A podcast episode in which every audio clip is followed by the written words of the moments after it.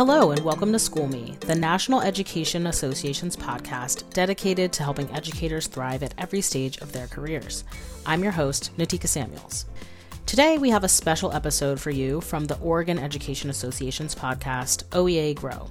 OEA Grow is a weekly member led podcast where educators come together to discuss timely school issues with the goal of amplifying educator voice. So stay tuned for a great episode about special education and inclusion from OEA Grow. And if you like what you hear, remember to subscribe to OEA Grow wherever you get your podcasts.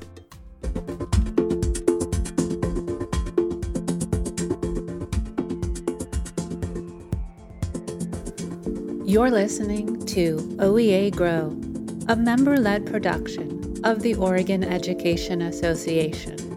OEA Grow is by members for members. In Season 3, educators discuss safe, welcoming, and inclusive schools. Your host for Season 3 is OEA member and school counselor Leonie Bannister. Hi there, everyone. I'm Leonie Bannister, your host for season three of our OEA Grow podcast. This season, we're learning about safe, welcoming, and inclusive schools. Today, we are joined by Nels Pasternak. Nels, would you introduce yourself, please? Sure. My name is Nels Pasternak. Um, pronouns are he and him. I am Punjabi, Russian Jewish, and Danish, second generation American. I've worked 16 years as a life skills special education teacher and a peer tutoring teacher and I have um, special education, ELA, and social studies endorsements K through 12, and my administration license. I'm a delegate for the OEA and NEA RAs, a member of Oregon Educators United, Oregon Educators for Climate Education. I'm the executive director of Educational Equity Now nonprofit and a member of the Western Regional Education Network coordinating body. That well, is I'm also the chair of the OEA Special Ed Committee. Wow, that that's a lot. Well, thank you so much for all your leadership that you're doing. There's a lot. There's a theme in there woven in there. I noticed um, for special education, um, and that's why you're here today to kind of help us just have a you know an alt just an additional perspective on how special education can provide a safe, welcoming, and inclusive school and experience for our typical students and our, our neurotypical students and our just our non-neurotypical students. Would you um, just kind of share with us a little bit how you feel that special education intersects or connects to um, a safe, welcoming, and inclusive school? Well, you know, one of the things I really like about working in special education is that we get to work with everyone in the school, including like bus drivers, you know, librarians, custodians, all, you know, cafeteria workers, office managers, all the gen ed teachers, and all the different subjects. And um, together, you know, in a collaborative way, we help people to find a way to be a part of the greater school community. Our mm-hmm. schools are reflections of the communities they serve, and in our schools and our communities, people need to be empowered and supported to find their niche or to be able to get in where they fit in. And it's our job to support them to do that um, especially as special education educators. You know, we need to help the students who don't feel like they fit in to find a way where they can feel like they do. Mm. So, you know, a few quotes that I think are really relevant to the job we do is like the child who is not embraced by the village will burn it down to feel its warmth. That's like an African proverb, and an ounce of prevention is worth a pound of cure. And I tell you, like anyone who has worked in SPED for more than like a metaphorical minute knows we are consistently preventing fires and also helping to put them out. Mm. Um, you know, related to the trauma informed practices, we, uh, you know, special educators are trained every year about how to recognize escalation cycles where people are in those cycles and respond to needs that they have at every phase in positive ways that can lead to um, de escalation and conflict resolution.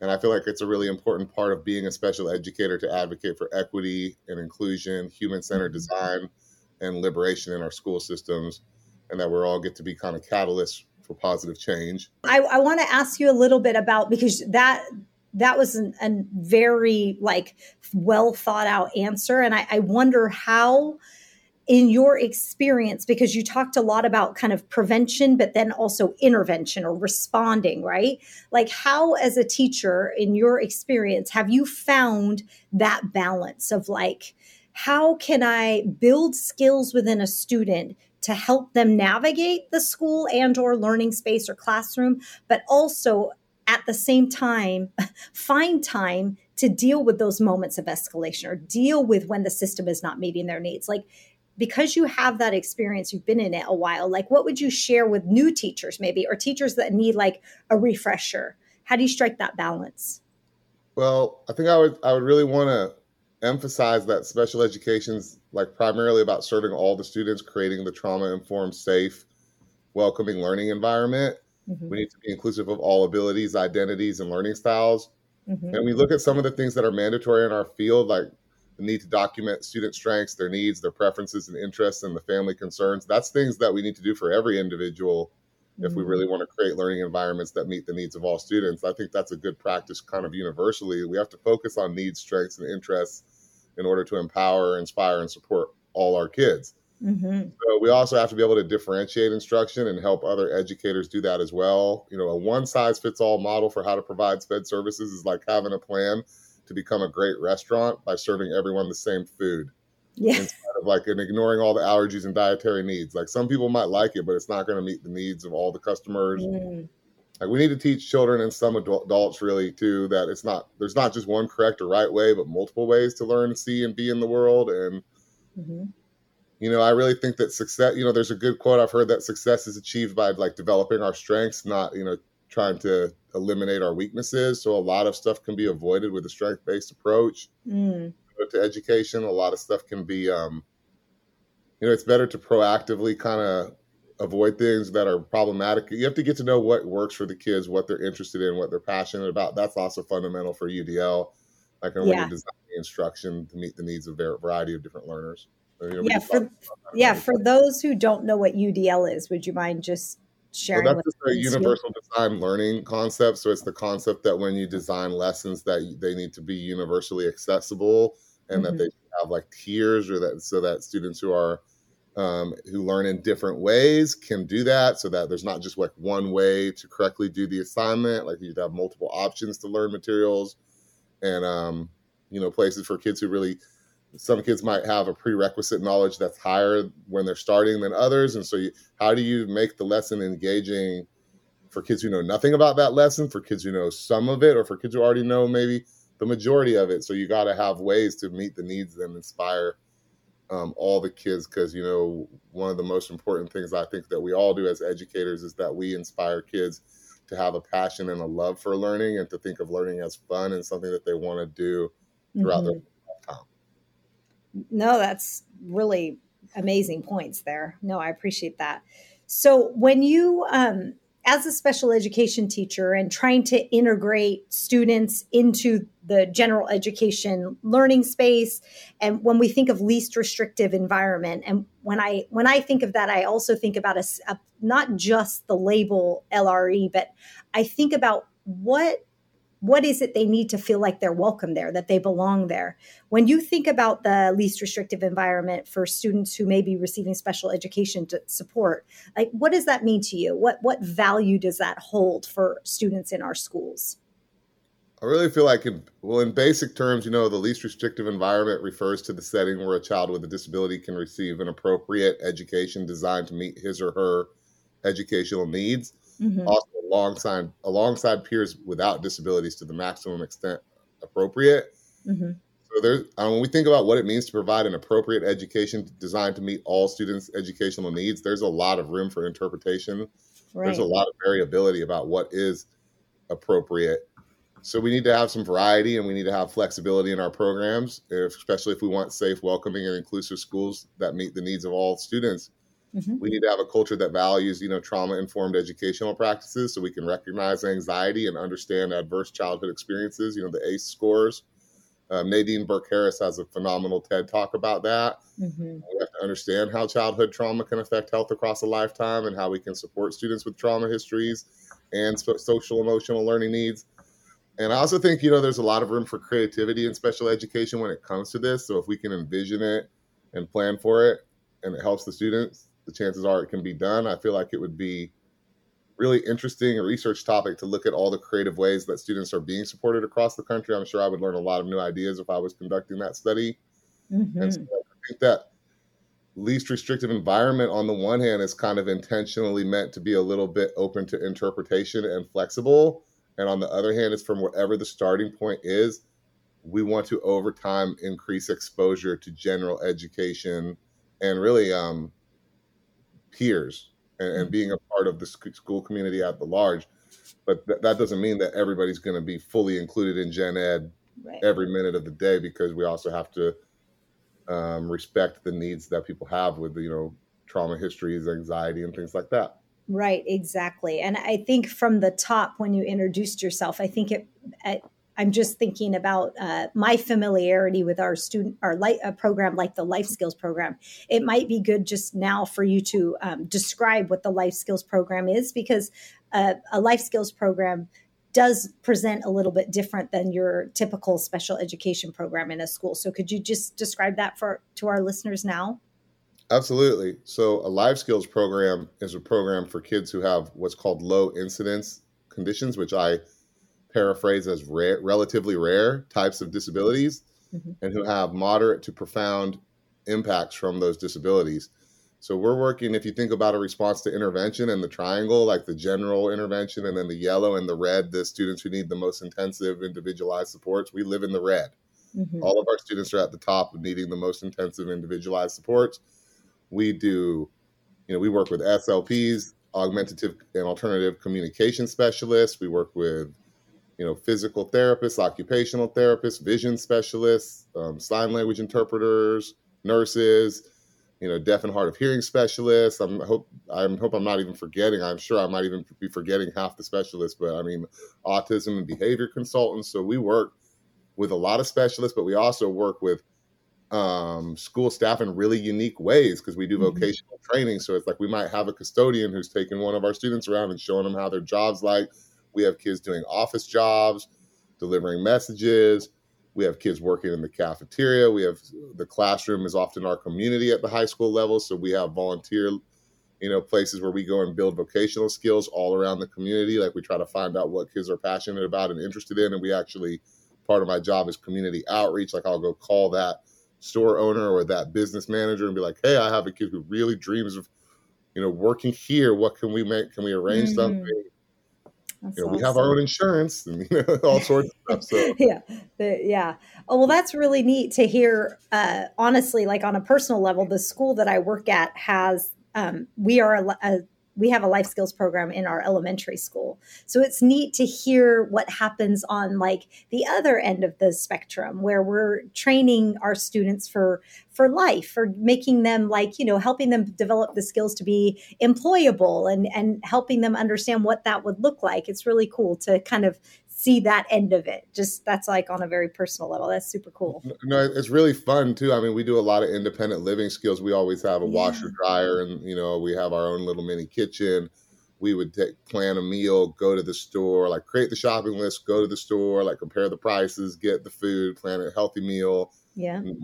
Come back, maybe store it in the fridge. Next morning, go to the home ec room during the prep period and like you know cook together and do all sorts of things that are really um they're really fun but also things that a lot of people like take for granted and yep. we teach a lot of things that you know even gen ed students really enjoy so we had a peer tutoring program five periods a day and we had a lot of peer tutors like sometimes, you know every term we've been very yeah. popular no, that's really cool. I mean, and that's really the win-win when we're supporting students in a life skills program is there's an eagerness and that is essentially like a safe, welcoming and inclusive school when you have their peers walking alongside them to you know, learn with them, support them and be seen by, you know, the adults as part of, you know, we're all part of this together, you know, this system. And that's kind of what we've been trying to create in our school also with our with our students in the life skills program yeah, is that's great. I mean we had a look me in the eye student club where they would come and we would eat lunch with like 25 kids once a week and do activities. Oh that's awesome. and uh, so i was the advisor to that and i was advisor to rotary club for over a decade and we would go volunteer like outside school hours life skills would volunteer with other rotary interact club members and like got mm. additional voc training and then you know what's also cool is you think about career and technical education I can't tell you like I I've had like 30 practicum students in my career, but also like just probably over like 100 peer tutors go on to work in special education. So we're actually recruiting and providing kids with real job training as well as tutors because and, you know a lot of times there's staffing shortages so i just think that it should be a standard i wish it was a standard cte class like peer tutoring or even mm-hmm. it doesn't have to be special ed specific but i think there should be a cte class about learning how to work in a public school system right no i agree i mean think about how what good problem solving, communication, conflict resolution, all that stuff that would be, you know, they'd get some practice with. That's awesome. Um, now, getting back to special education and your leadership, um, it, you're part of the OEA Special Education uh, Committee, correct? Yeah, I've been the chair of that committee. I want to say the last three years. Okay. So, yeah. so how how is that committee kind of what is their perspective and how much value do they place on the idea of school being an inclusive learning space for our students who are in a special education program where does that rest in the committee's values and practices super and high like value and priority i mean mm-hmm. we value inclusion tremendously and equity and justice uh, social justice. I mean, we we are all very passionate about these things. I really feel like um, special education is equity work, like in one of its purest forms. Mm-hmm. Um, we do a lot of work. Like you know, we meet monthly for four hours at a time, and and the, the requirement is to meet once every three months, and we meet every month. And we're usually volunteering that time. We're always on volunteer basis, you know, for four hours in the last two years, we've worked with OEA to help develop and pass two Senate bills Senate Bill 580 and Senate Bill 744. Um, they address caseload and class size and equitable graduation requirements. We've written to ODA, ODE, sorry, about numerous issues that impact students like exclusionary discipline and the need to emphasize care and connection over mm-hmm. paperwork compliance, especially during COVID. We've done nice. several different webinars and PD sessions about things like demystifying special education to help explain what we do and facilitate collaboration with other educators. We have a live Google form that folks can use to connect with our committee to request resources, share questions, comments, or concerns that they have. We created a shared resource folder where digital materials that are proven to be effective and engaging are compiled for students so that they can be shared out with other educators and families. Uh, we collaborated with the nonprofit organization Educational Equity Now and helped with its formation by compiling a list of free resources for students, families, and educators and they've all been linked and categorized on that website, and anyone can ask, access them. Would you and mind sharing with us, Nels? What where is that? What website is that? Where would people www.educationalequitynow.com. And that's the you. name of the nonprofit. And that nonprofit does a lot of cool stuff. I'm the executive director. We do free uh, peer-to-peer online tutoring for students who fell behind during COVID. We had mm-hmm. that program going where we'd have like high school people, kids signing up to tutor uh, middle school and elementary kids, and especially students who have fall behind. We were doing that free of charge. We had a partnership with the YMCA so that families could get free memberships, and also so that they could do adaptive swimming oh, um, with the pool, like in a COVID safe way, like the whole pool and a private locker room for a student who, for students who were primarily doing online school in the life skills program because their families were worried about COVID, and so they needed a way to get adaptive, you know, PE and physical therapy, and we would arrange it so they could have the whole pool to themselves and the whole locker room to themselves free of charge. We did that almost all year with wow. a partner YMCA. So we do a lot of cool things. And then with the OEA Special Ed Committee, you know, this year we completed an action plan that was supported by the OEA Coaching for Empowerment Academy. And we developed a response to a problem of practice that we have. We actually created the problem of practice, which is um, best practices regarding advocating for the least restrictive environment and positive inclusion experiences for students, mm-hmm. especially those receiving SPED services, are not widely known, discussed, or shared. So we did a lot of research around this topic and went through a PDSA cycle. And as a part of that, you know, plan, do, study, act cycle, some of the things we did included research on human-centered design, facilitator assessments, strength-based coaching activities, root cause analysis, bright spots activities, we did listening sessions with um, Council for Educators of Exceptional Children members from across the country and the state. We did independent study groups. We did empathy interviews with multiple groups of people, parents, special educators, and people who experience disabilities. And then we made a presentation that summarized our findings, which is titled Best Practices for Creating Meaningful Inclusion Experiences for All Students and Supporting Trauma Informed Practices and Differentiated Learning Needs. Wow. Where, where can people find that? Um, that's still kind of in house with the SPED committee in our folder, but we are hoping that OEA and other and districts will help us to really start promoting and sharing that widely. You know, mm-hmm. like we've just finished it recently, like in the last month, and we're still um, as part of a new business item which I wrote collaboratively with the special ed committee. Mm-hmm. We're supposed to get an opportunity that OEA is going to support for us to take that presentation and present it to the Oregon Department of Education and to ask for feedback so that we can just fine tune it a little bit more and make sure that they feel good about it. And then we hope to get the Oregon Department of Education support and OEA support to start really sharing that presentation because that was over a year of work to create. Yeah, you should definitely be sharing that out. That sounded, I mean, just even what you shared there, just those little not little, they're huge, but there were those bullet points. It all sounded so interesting. Well, Nels, I want to thank you for your time. But before we say goodbye, is there anything else that you want to share with us today that you feel like is important for us to to learn or know before before we leave? Um, yeah, I would like to say that the Center for Great Public Schools Coaching for Empowerment Academy was such an amazing learning opportunity I really appreciate the work that Aaron Whitlock and Leah Starkovich put into running that program. They model many different methods of instruction, and inclusion and equity are centered in every session. Mm. I think that the way they run the Coaching for Empowerment Academy is very universal design learning oriented. And it's one thing I didn't really talk about that is super important in SPED and really education in general is that, you know, sage on the stage, direct lecture style teaching, in my opinion, is becoming anti- antiquated mm-hmm. antiquated. Although it's still very prevalent, it's kind of like having a vehicle, which is a gas hog in today. yeah. So that we know that good teaching teaching is about empowering students to learn collaboratively in a variety of different ways that focus on inspiring student communication. And that's also part of how we support and create inclusive environments for all students.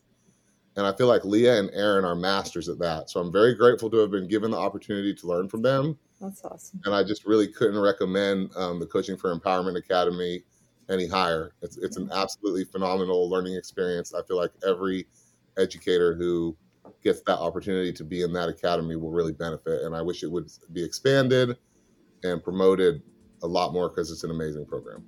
Okay, we'll add that actually to our resources list at the end of this podcast.